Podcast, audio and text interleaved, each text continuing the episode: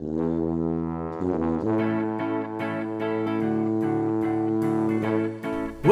to GradCast, the official podcast of the Society of Graduate Students at the University of Western Ontario. Coming to you from the other London, let's start the show.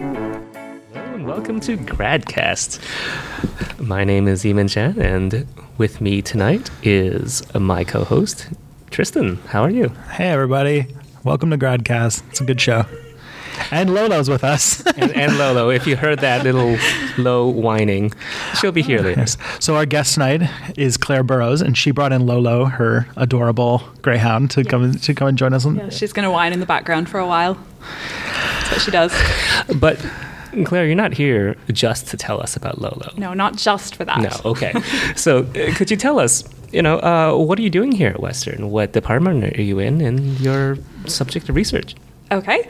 Um, I am a second year PhD student in the Faculty of Media and Information Studies. Um, and I am doing my PhD in librarianship and specifically the accessibility of academic libraries for disabled students. And so, okay, so, so Quite a lot of yeah, that's a, a lot to go through. Um, so, uh, you gave us a little packet of like uh, some research proposals you put forward. And you Yeah. talked a bit about critical disability studies. Yes. And we had a few weeks ago, uh, as as listeners will hear, probably about a month ago, uh, we had Melanie Stone coming on to talk about critical disability studies and it's really interesting because, uh, and then the week after that, we had some things about uh, reevaluating the way we see the medical system of uh, medicalization of, of mental health. Yeah. So there's a complete revamp going on and rethinking uh, what disability means. Yes. Yes. So, so please elaborate. Um, okay, well, that's actually what I am mainly interested in. Um, I guess historically, um, disability is seen as a medical concept that um, you know needs diagnosis and treatment, and um, is kind of focuses on what the medical profession can do for improving people's lives. Um, and I think this shift is starting to happen in a lot more disciplines. Um, there's a lot of sort of critical disability studies beginning to emerge um, and growing. Um, and so I'm interested in how those conceptualizations of disability, um, whether it's a medical aspect or um, something that's socially constructed, how those play out in um, library services. Okay, so when you say that disability might be socially constructed, what do you mean by that? Like, what is it? I mean, I, I- think I speak for most people, most of our listeners, when I say that. In, in my mind, disability is very much connected to things like, you know, medical issues, body Yeah. issues, maybe mental issues. But Yeah. w- where's the social aspect come in? Um, I guess my favorite sort of analogy to um, explain this and the way that I um, stumbled across it and it made sense for me was um, if we're talking about, say, someone who uses a wheelchair, um, obviously there is some sort of physical um, aspect to their health or whatnot. And so the um, disability studies isn't about kind of negating that completely and ignoring it. Right. Um, but if they go to a building and don't know where she's going. Um, the dog's kind of wandering around. Um, if they get to a building and there's a set of stairs to go into the building, the problem is not that the person uses a wheelchair. The problem is that there's no ramp to go into the building. Okay. So it's not until there's a lack of ramp or, um, you know, automatic doors or something in the environment that people are actually disabled. Um, you know, they might use a wheelchair, but if we have all those things, then there's no. Um, if we have the ramp, if we have automatic doors, etc., then um, there's no disadvantage to them. And so that's where the actual disability element is like socially constructed by the way that our society has developed. Their lives are not made worse by them, not just by them having like actual physical uh, limits, but also because society imposes limits by not Exactly. Uh, like it's kind of like. Uh, like the difference between sex and gender, like like the Yeah. there's there is something that is like biological and real, but then there is gender, which is like the how we socially interact with somebody based on that. Exactly, exactly. So within disability studies, we talk about um, disabilities and impairments. And impairments are those, um, you know, that there is maybe a medical aspect sometimes. Um, but even that, we can kind of, um, within sort of medical sociology, we can start to pick that apart because some of those things are also they're not just these objective things that exist. Um, there's diagnosis, diagnose, diagnoses um, that take place, and those change over time, and our understanding of what those things mean changes over time. So it's not just a clear cut. Um, you have this disease or you have this impairment, and this is how we fix you. Um, there's a lot of that social aspect that's in those impairments as well, but um, a lot of the limitations that are placed on people can be there from um, the social environment or the physical environment or um, economic or political environments. And that can really um, limit people's opportunities. Okay. because there, are, there are some disabilities that don't really have like like even if even with like the physical apparatus of the world don't really limit them much, but maybe because of uh, like the way they look or the way they act or something like that might will will it result in them um, experiencing disability despite the fact that like there's nothing physically that like it, it's all based on social interaction social Yeah, I mean, uh, it depends completely on what the context is. So people can be disabled in one context and not disabled in another.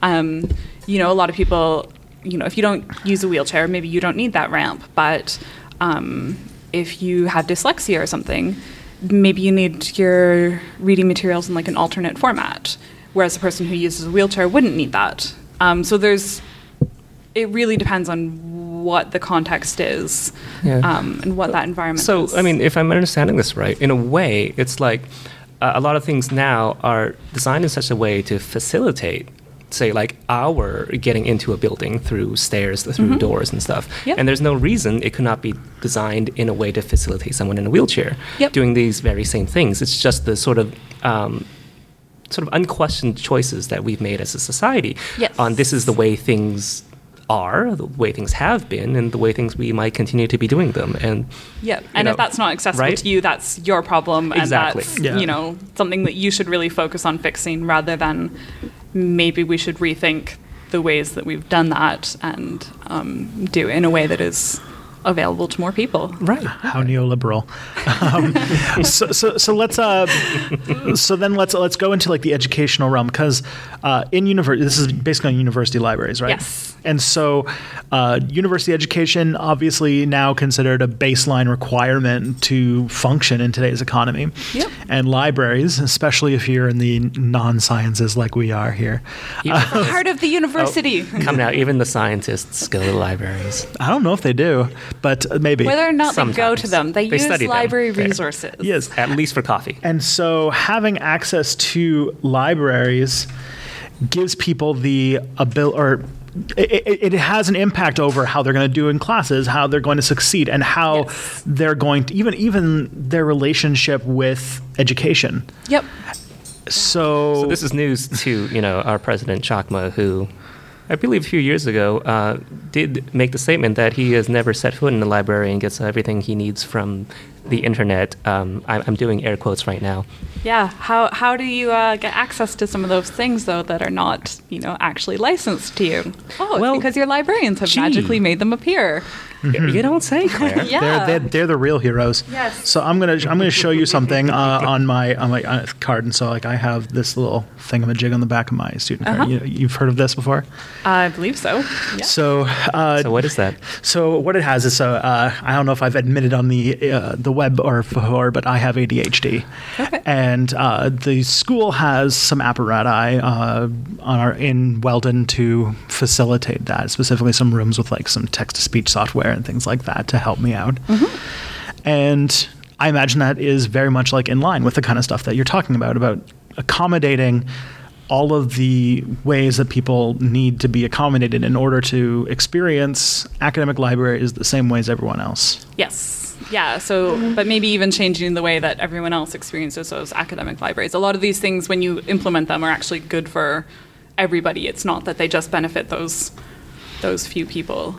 Okay. Um, well, how does, how does that, let, let's start with that. How does that happen? Well, I think again, going back to that analogy of having the ramp, um, you know that if you put a ramp into a building, then say someone who's pushing a stroller or um, I don't know has a Or one one of those wheelie carts backpacks. with yes wheelie Right. backpacks or the grocery carts that I really want one of that old ladies use. Um, love those things. You know, there's a whole range of people that are um, that benefit from that. And I think within um, library services, maybe not everything will benefit everyone, but there's the potential for more accessible services to actually benefit the entire student population. What would be like some examples of that? Oh, I don't even know. I guess if we're talking about you know text to speech, that um, someone who doesn't have ADHD but just is um, like an oral learner might benefit from that. Someone who um, struggles to read but for you know whatever reason it's just not their best learning model Mm-hmm. learning Mhm. style Right. um, you know that could be beneficial for them as well um, if we have services where i don't know um, you know help finding books or something like that can be useful to everyone if you have quiet areas where people can work like that you know that doesn't have to be only for students with disabilities um, that can be re- really beneficial to like a wide range of people uh, so, so what is the state of it right now? Are you impressed or not impressed? Well, I'm very I'm very early on in my research, so I've not actually um, started my own research study. I'm working on my proposal at the moment. Um, there is pretty limited research in the area, so um, I guess I'm not terribly impressed by what there is, but it's um, there's not a whole lot to go on. I think it's not an area that's had a lot of research put into it, but also there's just people don't know like what can be done. Mhm. People are working within really limited budgets, um, etc. So I would say that I'm not impressed at this moment, but I'm hoping to be impressed when I actually do my research project. Okay. Yeah, c- yeah, because like I'm what- What is- hopeful. what is your plan of action then? Are you, are you looking into what libraries are doing right now? Yeah, so I'm kind of going from the literature, trying to get an idea of like what services are available and looking Mhm. at um, what services are highlighted on university websites. But what I'm also really interested in is how. Um, so going to, back to that idea of um, disability as something that's medical or socially created. Um, how people working in libraries are actually understanding disability and so we're planning services based around that is it something Mhm. for just you know a few people that you know we have to help because the law says to or is it sort of a matter of social justice and a kind of providing the same opportunities to the widest range of people that we can? Um, and i guess the other thing that i'm really interested in and this is the part that has really not happened in practice is actually speaking to um, students who have a disability to say Mhm. like how do you find the library services? Are they um, are they working for you? What would you like to see what might be beneficial to you um, because that hasn't really happened and i don't really know how you can develop a more accessible service if you don't know what people want and what would be useful so, so that's what you're going to do. You're gonna you're gonna ask those i'm questions. going to ask those questions To those people? Okay. Yes. And, and um, one of the things that uh, we were uh, in previous episodes talking about about ways that we can identify how people these were anthropologists, so you might have a different answer. We're doing something called video or sorry, photo streams. Okay Where they actually give their participants a camera and get them to take pictures of like their interactions with uh, Okay. with certain things. Uh, so like, what kind of, I, I mean, what kind of things are you going to do to um, to ask these people these questions, or is that still like is that still like a year away from now? Um, well, it's it's definitely a few months ago. I really like the idea of the photo streams. I hadn't that like had not even th- thought of anything like that. Um, I think mostly just speaking to people. I think within librarianship, that's like a first step, and there's not. It's just not happened. So like, not even going to the extent of like doing something different and doing photo streams. It's just. It seems like a starting point. Um, and it just hasn't really been there. So, um, yeah, I mean, hopefully just that- just talking to people. Come talk to me, please. Sound like a really neat idea. I mean, ethics might be kind of tricky, but just having people sort of videotape, Yep. you know, maybe like vlog is that is that the word for it? Their Yeah. uh, experiences, you know, entering the library, using the library facilities, and interacting with people in it. I mean, you might have to sign a whole bunch of waivers, and ethics Yeah. might frown upon everything, but that would be super neat. Yeah, I mean, even getting people to kind of journal their experiences. So Right, maybe, yeah. um, maybe having like a, an initial interview and getting a few people to kind of commit to it, and then Mm-hmm. um, as they use library services over a period of time, getting them to just um, in whatever um, method they feel is most appropriate to them, whether it be sort of video recorder or videotape or um, writing a few quick notes, just take some ideas down and then share them with me later. Okay. Um, Yeah. And and also let's look at like the big uh, the broader context. We kind of talked a little bit about this when we were um, we've referenced a few times on this show Amit Chakma and his wonderful, not totally not neoliberal plan for this university. Oh, Um, it's, it's not neo, not neoliberal, is it? This is uh, news to me. Uh, so so he so yeah the libraries um, like like one thing we need to talk about when, when talking about making uh, disability things work in a library is that it does cost money Yes. and libraries are doing this in a context where um, engineers who run the school named Amit Chakma, who, who have literally said they've never been to a library, are proposing more and more cuts because you know some people need to double their salary. That's just how things are. And so, um, is there things we can do, or is there um, messages you can convey on? What do we? How do we do it? How do we make uh, the library as accessible and accommodating as possible, but also deal with the fact that there's going to be uh, less and less money coming in every year. Yeah, that's really just really depressing, isn't it? Yeah. Um, I think there are things that can be done that don't require a lot of money or sometimes even really any money. Um, I mean, just having staff who are aware of what different needs might be is um, a really obvious starting point because you can't build in accessibility for everyone like from the get-go. It's just you can't have this kind of completely universally accessible library.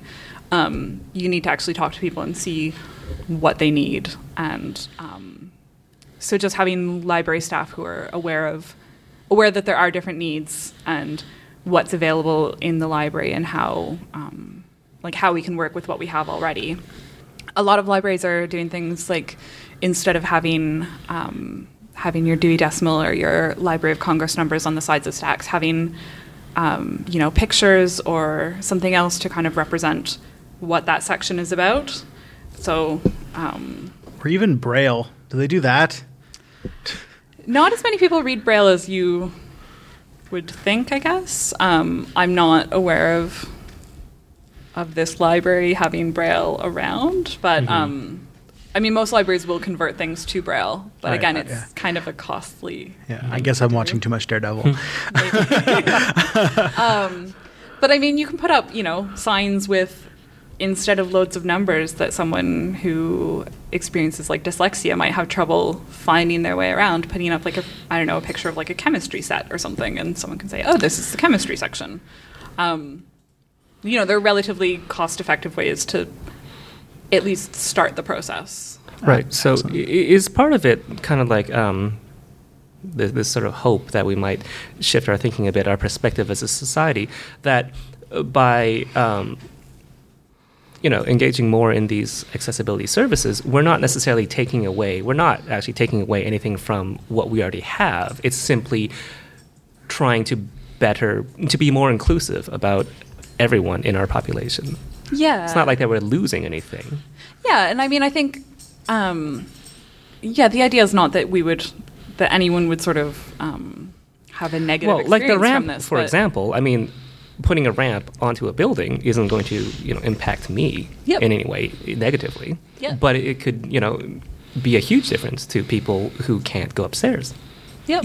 or even have trouble going upstairs because it might exactly. make because even like something small that make it easier to get into the library you like that could that could actually change the relationship and everything like that Yeah, I mean, if you have a broken leg, Yep. then having that ramp might be, even though it's a temporary thing for you, having that ramp might Right. make a big difference. Um, I think there is potential for there to be changes beyond just adding things on to what's already there. Okay. Um, and so maybe library services would change, but the idea, if they did, um, which I mean they're not going to tomorrow or anything, would not be that anyone would be negatively affected by those. So even if we had to sort of reconceptualize what our academic library services are, Right. the idea would be that they would be improved for everyone. Um, Excellent. Yeah. All right. Uh, so just like just like wrap up real quick. So uh, if anybody wanted to find out more about the stuff you're doing, Yes. is there a place you have on the internet where you could drive them to go? um, about specifically what I'm doing, Yeah. I have got I've got Twitter. I do Twitter. What's wha- what's that? Um, What's Twitter? what's Twitter? Or what's no, my what's your Twitter? I don't actually know. I, I very recently acquired Twitter, so I don't completely. Yeah, it was how mostly works. um, tweets about Boaty McBoatface, if I remember right. yes, there was that one. I think I've twittered about three times. Um, my Twitter is Claire C L A I R E B underscore L I S. So Claire B underscore L I S. nice. Um, you can find me there, or um, I'm in the staff directory or something at Western, maybe student Excellent. directory. At Finn's. And are we and are we gonna get Lolo to do a trick? Yeah, we're gonna Okay. try. Um, So, I mean, on a more personal level, you're not just a PhD student studying, you know, accessibility and disability services in libraries. You're also I am a very Greyhound proud parent. Greyhound mom. Hello, come here. You're gonna be famous. my Greyhound is named Lolo, um, and she's she's my my baby. Um, she was a racing Greyhound in Florida, um, but she was not very good, so she retired quite young. um, and now she's just a big, lazy, spoiled dog. To steal a joke from The Simpsons, then if she runs away, she'll be easy to catch. Well, she'll give up after about 30 seconds, so yeah. she'll be a mile down the road, but uh, So but then curled up in the ball. yeah. Um, so one thing that greyhounds do, which is kind of special, is um, they they do this thing called rooing, and I don't know that she will actually do it, but Well, I'm going to give her mic microphone. Okay. So we have to um, play some YouTube videos for her and give her a bit of encouragement. But hopefully. Should we try this one? You like this one? Hello.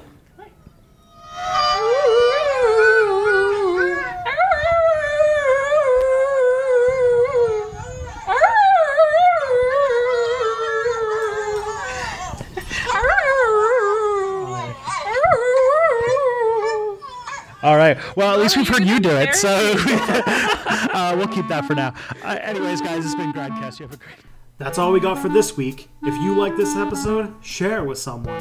Check us all out on Twitter and Facebook. Both you can find through Gradcast Radio. You can go to our website to see more episodes at gradcastradio.ca.